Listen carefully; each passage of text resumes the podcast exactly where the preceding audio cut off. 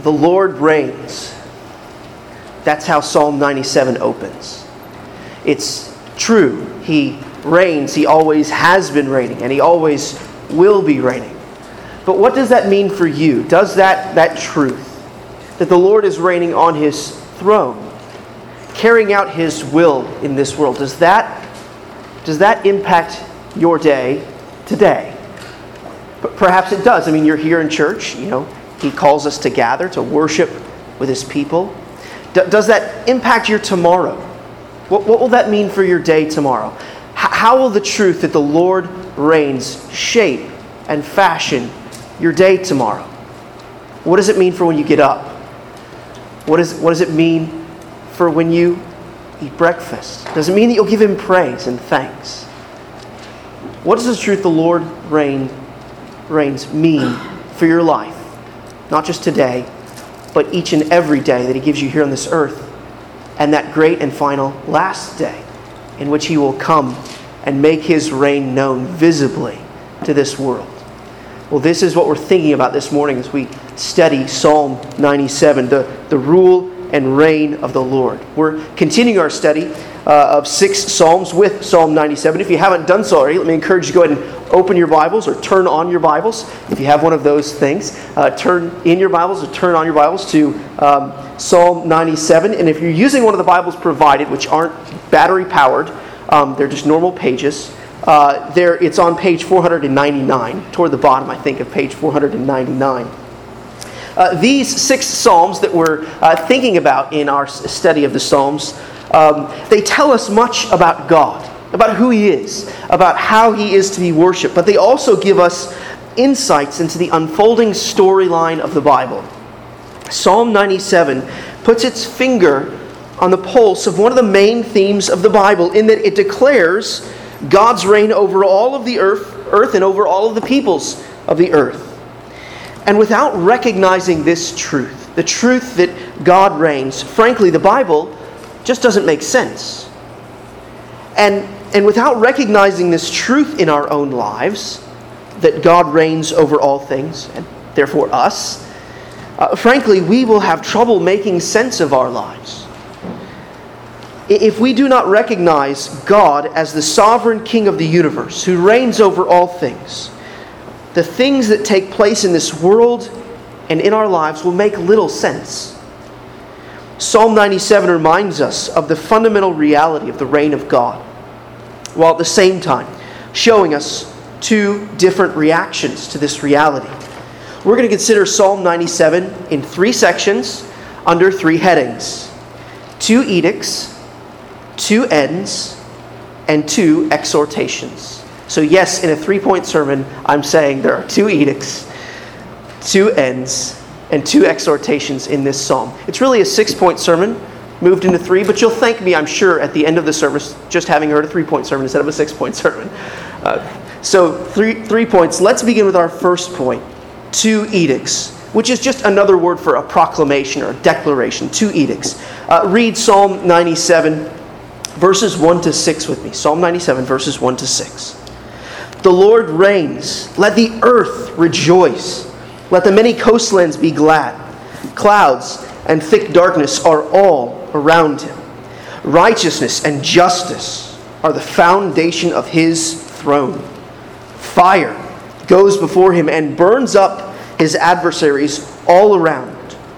His lightnings light up the world. The earth sees and trembles. The mountains melt like wax before the Lord of all the earth.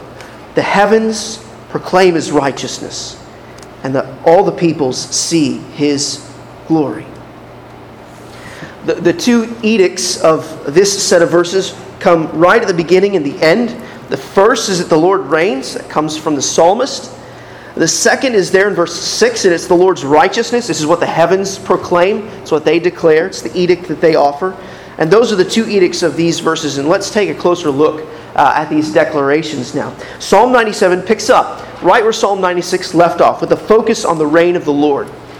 The conclusion of Psalm 96 focused in on a particular aspect of the Lord's reign, namely His righteous judgment. The first 6 verses of Psalm 97 mainly consider the reaction and response of the earth to the reign of the Lord in His coming judgment. The psalmist in verse 1 declares that the Lord reigns, and he invites the earth to rejoice and the coastlands to be glad. And much like Psalm 96, the opening of Psalm 97 has the universal worship of the Lord in view.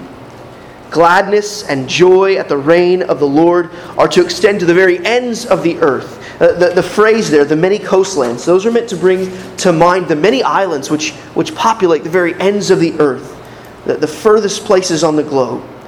And this would remind those who first read and sang this psalm. They were to think of these places far, far away, rejoicing in Yahweh's reign.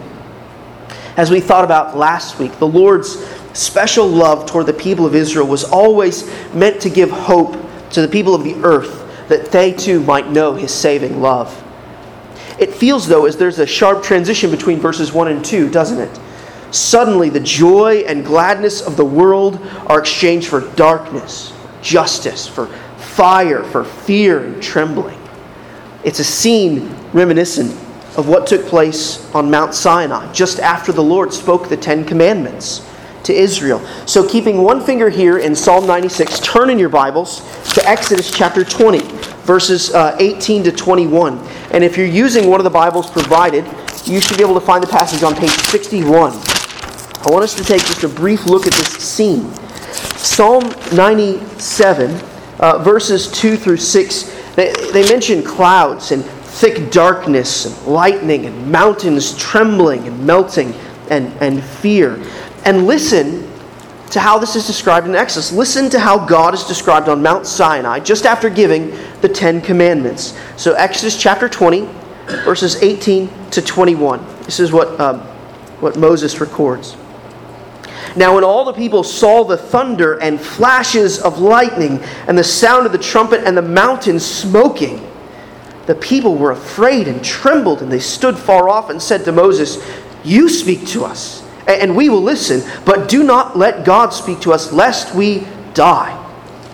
Moses said to the people, "Do not fear, for God has come to test you, that the fear of Him may be before you, that you may not sin." The people stood far off, while Moses drew near to the thick darkness where God was. Now, because you kept your finger there, turn back to Psalm 97. And as we turn back to Psalm 97, we can see that the author is picking up on the images of the scene in Exodus 20. The people of Israel were mercifully shielded from the Lord's holy character by the clouds. After all, they were unholy, and to come into direct contact with the Lord's holy character would mean certain death for them. And as we think of Psalm 97 and its recollection of the giving of the law in Exodus 20, what should God's law make us think of? It should make us think of His righteousness and justice. Righteousness and justice are the foundation of His throne because He is righteous and just. This scene in Psalm 97 is one of the Lord judging the world in His righteousness, or by the standard of His righteousness. You know, the prophet Joel spoke of this day when the Lord would judge the earth in His righteousness. He spoke of the dreaded day of the Lord in Joel chapter 2. Verse 2, he said that it was a day of darkness and gloom, a day of clouds and thick darkness. And Joel would go on to say in the next verse, in Joel chapter 2, verse 3, that fire devours before them and behind them a flame burns. And what do we see in Psalm 97, verse 3? We see fire devouring the adversaries of the Lord. No one escapes. In the words of Hebrews chapter 12, verse 29, our God is a consuming fire. The frightful images of God's judgment and self-revelation continue there in verses 4 and 5. And I don't know about you, but I'm both amazed and terrified by lightning. One of the things that my wife thinks that I'm crazy for doing is that when we have a big storm in the area, I love to go to the biggest window in the house, to open the curtains and just kind of watch it. And my wife thinks I'm crazy for this. Maybe I am. But when a lightning bolt strikes nearby the house and there's a loud crack, I kind of, whoa, okay. Kind of step back in fear, really. There's an amazing amount of power in a bolt of lightning that should set us back. And this is how the Lord is described, isn't it? What does the psalmist say? He says, the Lord's lightnings light up the world, and the earth sees and trembles. All of the images of lightning that I looked at this past week in the Old Testament are associated with judgment or judging, expressing righteousness.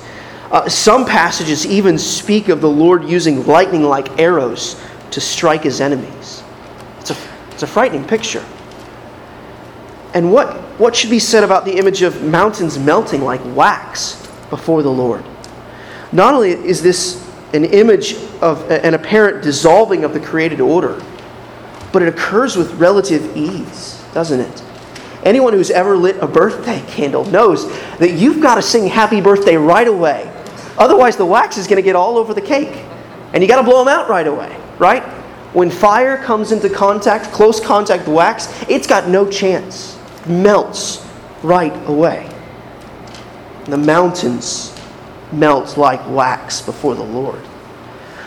You know, in reflecting on the coming judgment, the Apostle Peter said something similar in 2 Peter chapter 3, verse 12. He said that on the coming day of the Lord, the day of judgment, the heavens will be set on fire and the heavenly bodies will melt as they burn. The coming day of the Lord, the coming judgment will be a cosmic and universal event. Not only will God judge the peoples of this earth, but He will renew through fire the entire created order so that the new heavens and the new earth may be the home of God's redeemed people for all eternity. All of this, everything that's described in verses 2 to 5 remind us that God truly is the Lord of all the earth. And this should be obvious. It should be obvious not only by the scope of His coming and worldwide judgment, but also by the mere observance of the created order as we presently see it. That's why the psalmist says there in verse 6, the heavens proclaim His righteousness.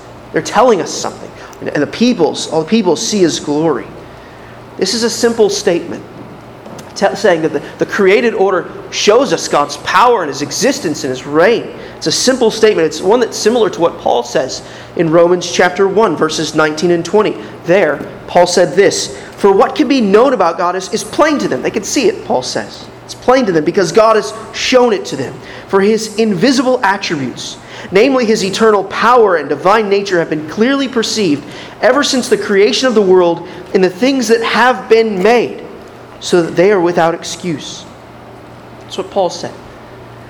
While verses 2 through 5 focus in on the day of judgment, while they focus in on a day that is to come, the psalmist reminds his readers that today there is evidence that the Lord reigns. The heavens proclaim His righteousness. They declare it. This is their edict to us. And all the peoples see His glory. How we live today, it is not disconnected from our joy or our shame on the last day. The truth is that God exists, and we will either join with the heavens in proclaiming His righteousness and declare His glory, or we will willfully reject Him. Everything in our lives is either an affirmation of God's existence and glory and right to reign over our lives, or it is a rejection of God's existence and glory and right to reign over our lives. Our affirmation of God's reign through faith or our rejection of God's reign through unbelief is connected to our future. And the psalmist tells us in verses 7 to 9 that when the Lord comes to judge, when God reveals His righteousness and justice, we will either be put to shame or we will be filled with joy. So let's turn now and consider this more closely. This is our second point that we want to consider. Two ends. And as we do, read verses 7 to 9 with me. Psalm 97, verses 7 to 9. All worshippers of images are put to shame, who make their boast in worthless idols. Worship Him, all you gods.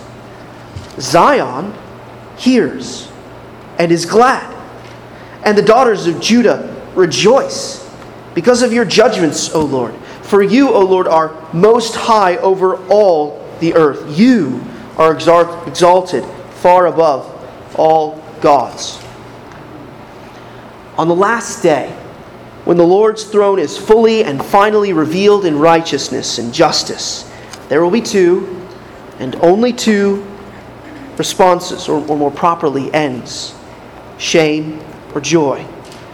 The difference between those who experience shame and those who experience joy on the day that the Lord comes in judgment is whether or not they have recognized and joyfully received the reign of the Lord in their lives.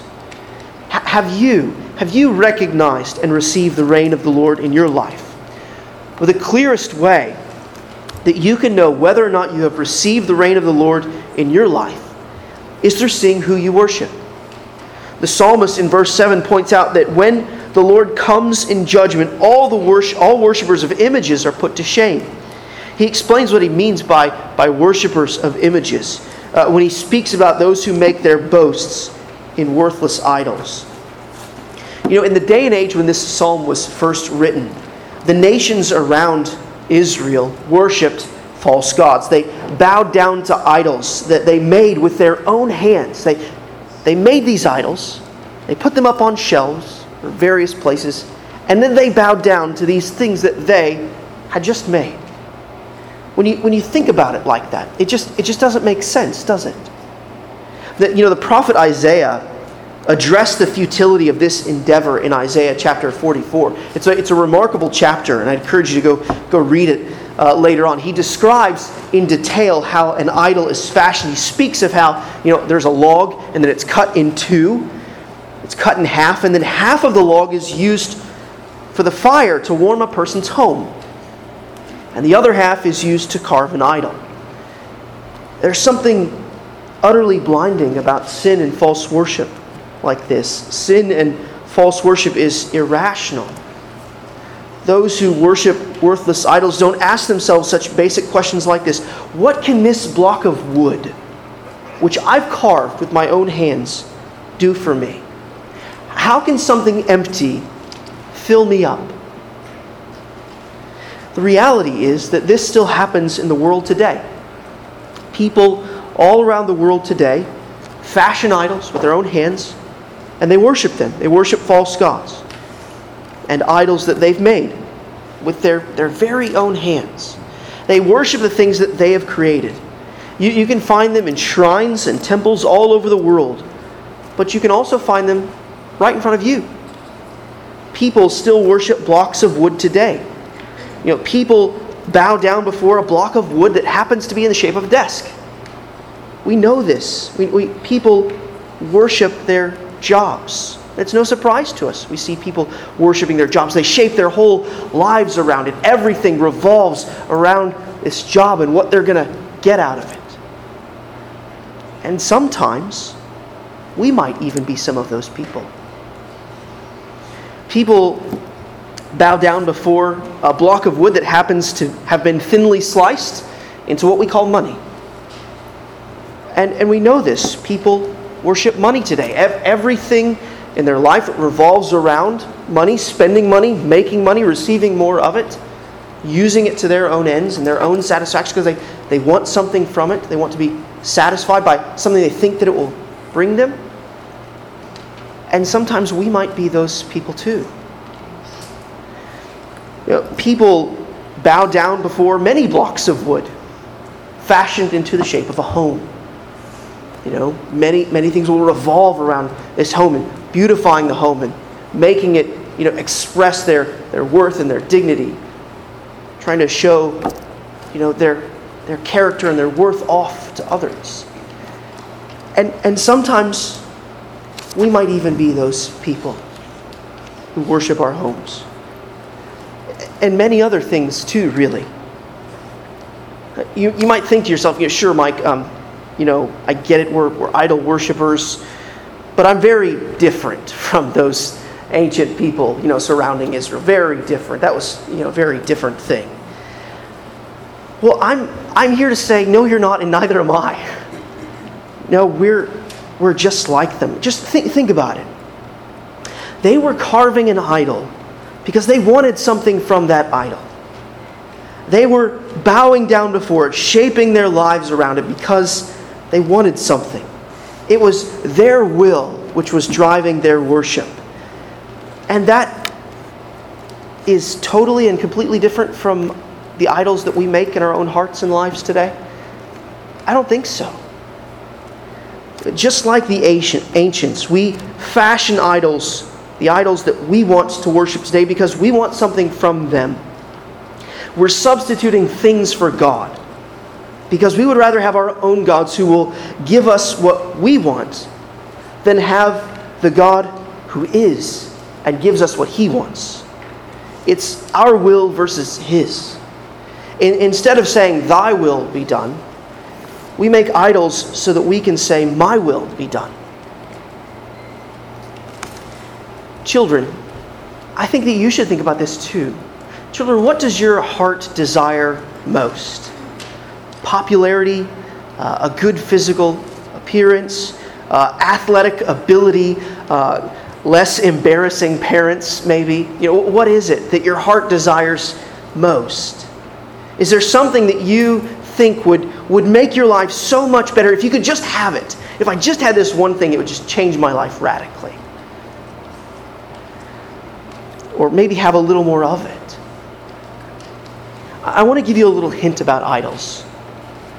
They're never satisfied, and you'll never be satisfied by them.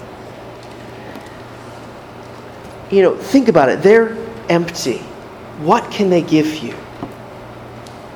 Let me encourage you to talk to your parents about how to know if something in your life is an idol, that you'll sin, that you will disregard God and His will and His way so that you can have that thing. That would be a challenging conversation to have, but I think a good one, and I hope an encouraging one. As your parents, I hope will teach you and explain to you how the Lord Jesus Christ is more satisfying than any idol, any worthless idol that this world has to offer. That would be a good conversation to have with your parents this afternoon or this evening. The reality is that we're all idol worshipers, and we're all creators of idols in our hearts. An old and wise theologian once said that the human heart is an idol factory. He was right. And it's striking to think about this when Psalm 97 has the scene of the Ten Commandments set as its backdrop. What are the first two commandments? Thou shalt have no other gods but me. Before no idol bow thy knee. The worshipers of verse 7 have clearly violated at least the first two of the Ten Commandments, and for their sin they will be put to shame. The empty idols have nothing to offer the people who worship them. If they, the idols, could give anything to anyone, they would give their worship to the one true God. But since they are worthless, the closing admonition of verse 7, worship Him, all you gods. It's simply an ironic kind of parting shot, which only further reveals the worthlessness of worshiping them. On the last day, the futility of this kind of worship will be exposed, and those who worship false idols will be put to shame. And the psalmist is not talking about a kind of shame in which you're embarrassed and feel silly about what you've done. It's not like those who worshipped idols on the last day will say, "Oh dear me, I can't believe that I did that. That was silly of me." No, that's not the kind of shame that the psalmist is talking about. The psalmist is not talking about the kind of shame that you feel when you just want to run and hide from an embarrassing, momentary situation. The shame that the psalmist is speaking about is far more severe. It is a shame from which people cannot escape. It is an eternal revealing of the futility of their false worship. And it is accompanied by an eternal contempt of God. In the words of Daniel chapter 12, verse 2, those who worshipped false gods will awake to shame and everlasting contempt. It is a shame that has been reserved forever for them, as Jude 13 says. In contrast to the unending shame, which will mark those who worship worthless idols, the people of God, those who have worshipped the one true God, will be marked with joy. God's people are glad. They rejoice because of God's judgments. The Lord's judgments likely refer here to what the Lord has done to save and rescue His people. Perhaps the psalmist has in mind the great works of the Lord in Egypt and the Exodus, or other powerful acts of God. Whatever the case may be, the people of God rejoice because of what God has done for them in the past. And they are, and on this basis, on the basis of what God has done for them in the past, they are confident and hopeful for the future. The people of God are confident that God's great works in the past reveal His superiority over all, and that He will keep His promises to them. This is why He says, this is why they say in verse 9, "You, O Lord, are most high over all the earth. You are exalted far above all gods." The gods of Egypt, they were no match for Yahweh. And because of this, the people of God rejoiced. The gods of Canaan were no match for Yahweh. Because of this, the people of God rejoiced. No false gods are a match for the one true God. And because of this, the people of God rejoice. Because of this, the people of God know that on the day of judgment, they will not be put to shame. The psalmist is saying that God's great past acts assure them of their joy in the future on the great day of the Lord. They know that their end is one of joy. Friends, do you know your end? Do you know whether or not your end will be one of shame or one of joy? If you're here this morning and you're not a believer in the Lord Jesus Christ, if you're not a worshiper of the one true God, then I want to invite you to come to the Lord Jesus Christ in faith. All who come to Jesus Christ in faith will not be put to shame. They will not be cast out from God. They will be welcomed into the eternal joy of heaven. But you must come to Him. And that means you must leave behind the worship of all things that are worthless. We were created to exalt God and God alone. He alone is worthy of our worship. But just like our first parents, just like Adam and Eve, we've sought to exalt ourselves and other people and things which are not God. And this is what the Bible calls sin. And we've all sinned. Everyone in this room is a sinner and in need of God's grace. The Bible calls this rebellion against God sin, this living our own way, worshiping ourselves in worthless idols.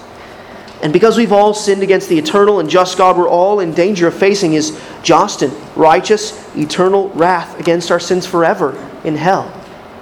But the good news of the Bible is that God is the God of salvation. He redeems sinners like you and me. He saves us. He acts for people like us. He has acted for people like us. He did this by sending His one and only Son, His most beloved Son, the Lord Jesus Christ. And Jesus Christ came to live the life that we have not lived, the life of perfect obedience to God. He never turned from God to worship Himself or any other created thing. He never fashioned a worthless idol with His hands or in His heart. He never sinned. And yet, He gave His life on the cross to bear the punishment and eternal wrath of God for the sins of all of those who'd ever turned from their sin and put their faith in Him. And 3 days after His death, God raised Jesus from the dead, vindicating Him and proving to us all that His life and death on behalf of repenting sinners was acceptable in God's sight. And in His resurrection, God proved to us yet again that Jesus Christ alone is worthy of our worship. So friends, I urge you to come to Jesus Christ in faith and be saved. Turn from offering your worship to worthless idols to the one who is truly worthy of worship. Turn from your sins and turn to Jesus. Believe that He lived for you, that He died for you, that He was raised for you. Friend, I want you to come to know Him in faith today. And if you want to know more about what it means for Jesus to rule and reign in your life each and every day, then please do come and find me at the door after the service, or talk with a friend or family member that you came with this morning. There's nothing more important you can think about than what it means for Jesus Christ to reign in your life today. God alone is worthy of worship. And our worship of Him or of worthless idols will determine whether or not we will know eternal shame or eternal joy. Now, having considered the two edicts and the two ends of Psalm 97, let's now turn and consider the two exhortations that come at the end of Psalm 97. This is our third point, two exhortations. Read Psalm 97, verses 10 to 12 now. O you who love the Lord, hate evil. He preserves the lives of His saints. He delivers them from the hand of the wicked. Light is sown for the righteous, and joy for the upright in heart. Rejoice in the Lord, O ye righteous, and give thanks to His holy name. The two exhortations in these verses are hate evil right there in verse 10, and then rejoice in verse 12. Let's take a closer look at these two exhortations now. After reflecting on the judgment of the Lord and on the shame of those who worship the worthless idols and the joy of those who worship the one true God, the psalmist then exhorts the people of God to persevere in faith. And this is something that we need to recognize. Almost every time that God's holy character and righteous judgment are spoken about in the Scriptures, an ethical exhortation is attached to it. So here in Psalm 97, we have a description of God's glorious and awesome judgment. And it's tied to this exhortation to hate evil.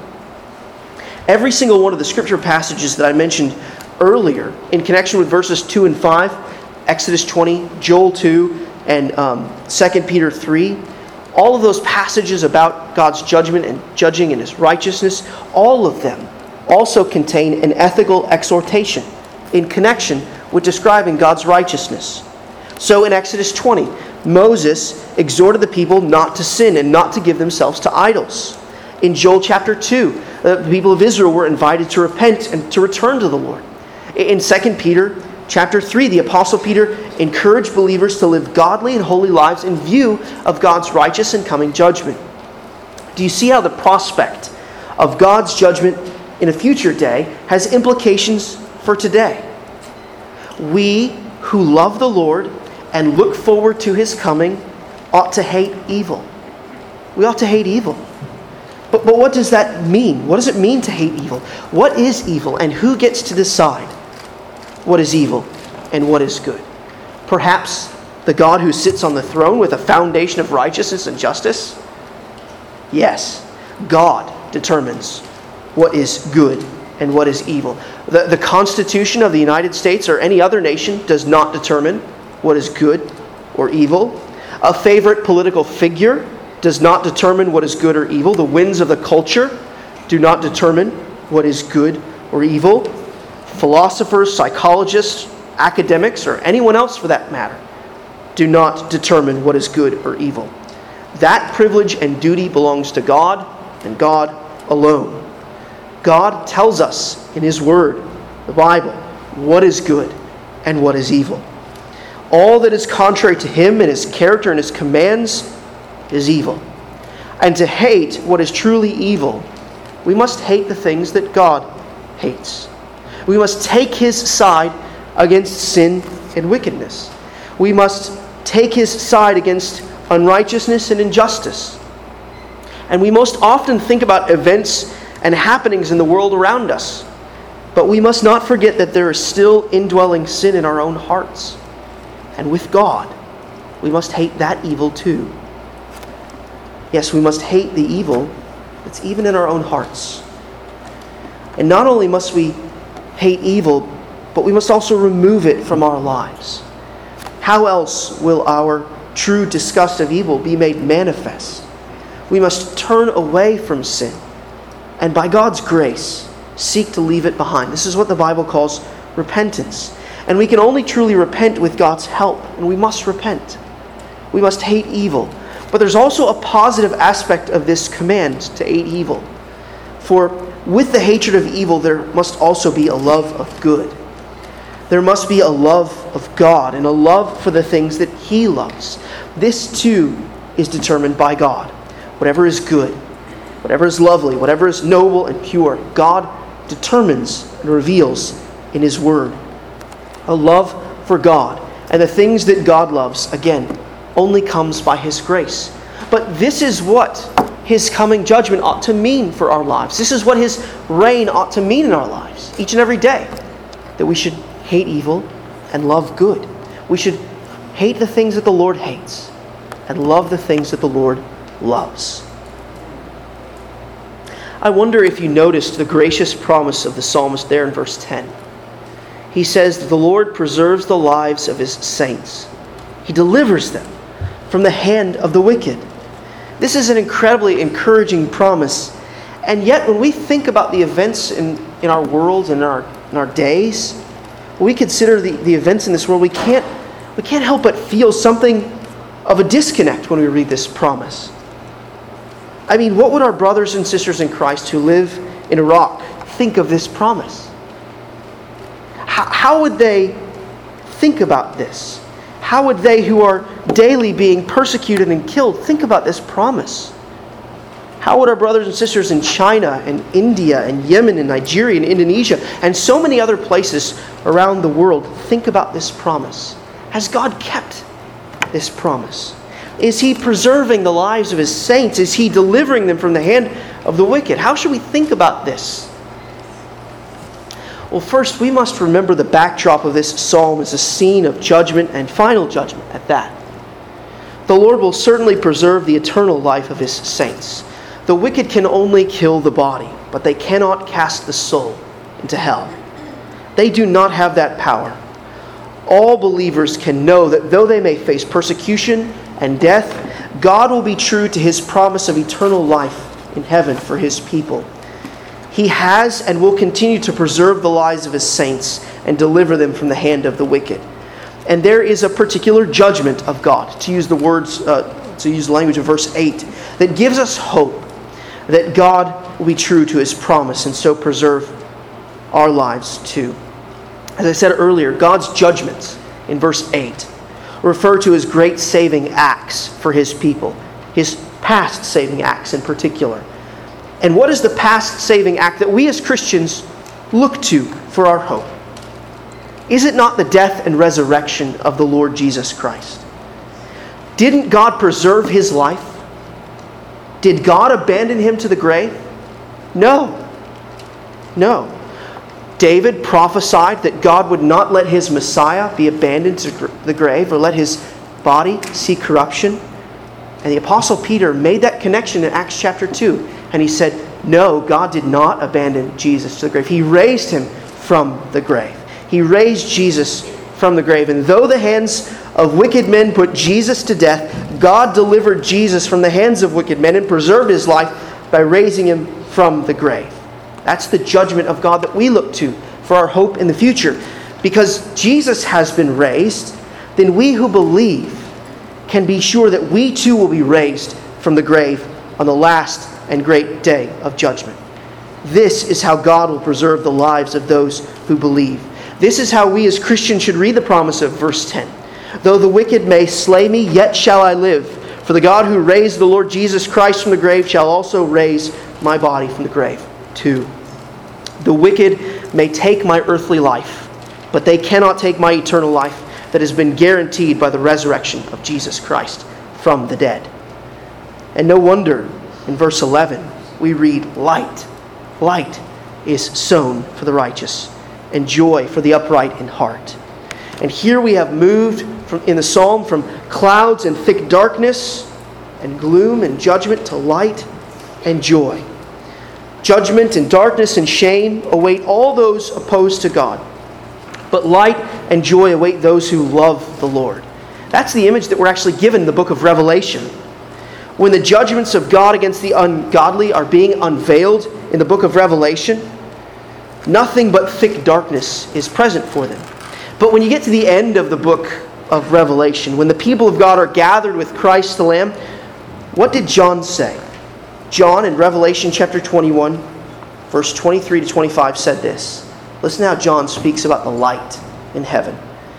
And the city has no need of sun or moon to shine on it, for the glory of God gives it light, and its lamp is the Lamb. By its light will the nations walk, and the kings of the earth will bring their glory into it. And its gates will never be shut by day, and there will be no night there. No clouds, no thick darkness in heaven for the people of God.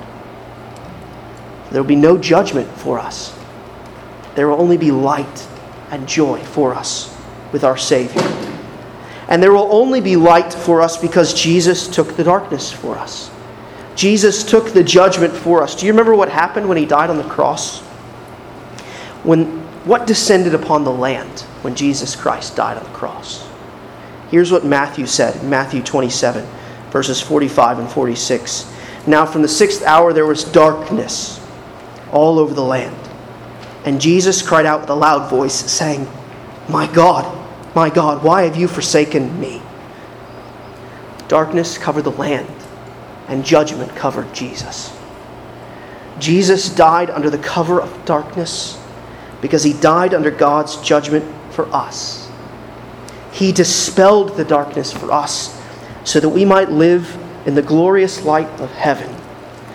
So in view of this good news, what should the people of God do? Well, verse 12 gives us pretty good direction. Rejoice in the Lord, O you righteous, and give thanks to his holy name. And this is where I want us to conclude. I want us to conclude by reflecting on the final exhortation of Psalm 97, to rejoice in God and give thanks to God. These two exhortations, to rejoice and give thanks, are really just one single exhortation. To rejoice in the Lord is to rejoice in the one whose name is holy, and real thanks is marked by humble, heartfelt joy. Joy and thanks to God are fitting responses to the truth of this psalm. Joy and thanks are how we ought to live under the reign of the Lord. They're fitting because all joy in God and thanks to God honor God as the one who reigns. Joy and thanks recognize God's righteousness and justice and see his glory as supreme. Joy in God and thanks to God are fitting because they exalt God as great and high above all gods. Joy in God and thanks to God are fitting because in his unfathomable kindness, he made us righteous in Jesus Christ. On the last day, the people of God will not stand before his throne in shame or in silence, but with joyful shouts of thanks for the work of Jesus Christ. And that's how we should live each and every day under the reign of the Lord. Let's pray together.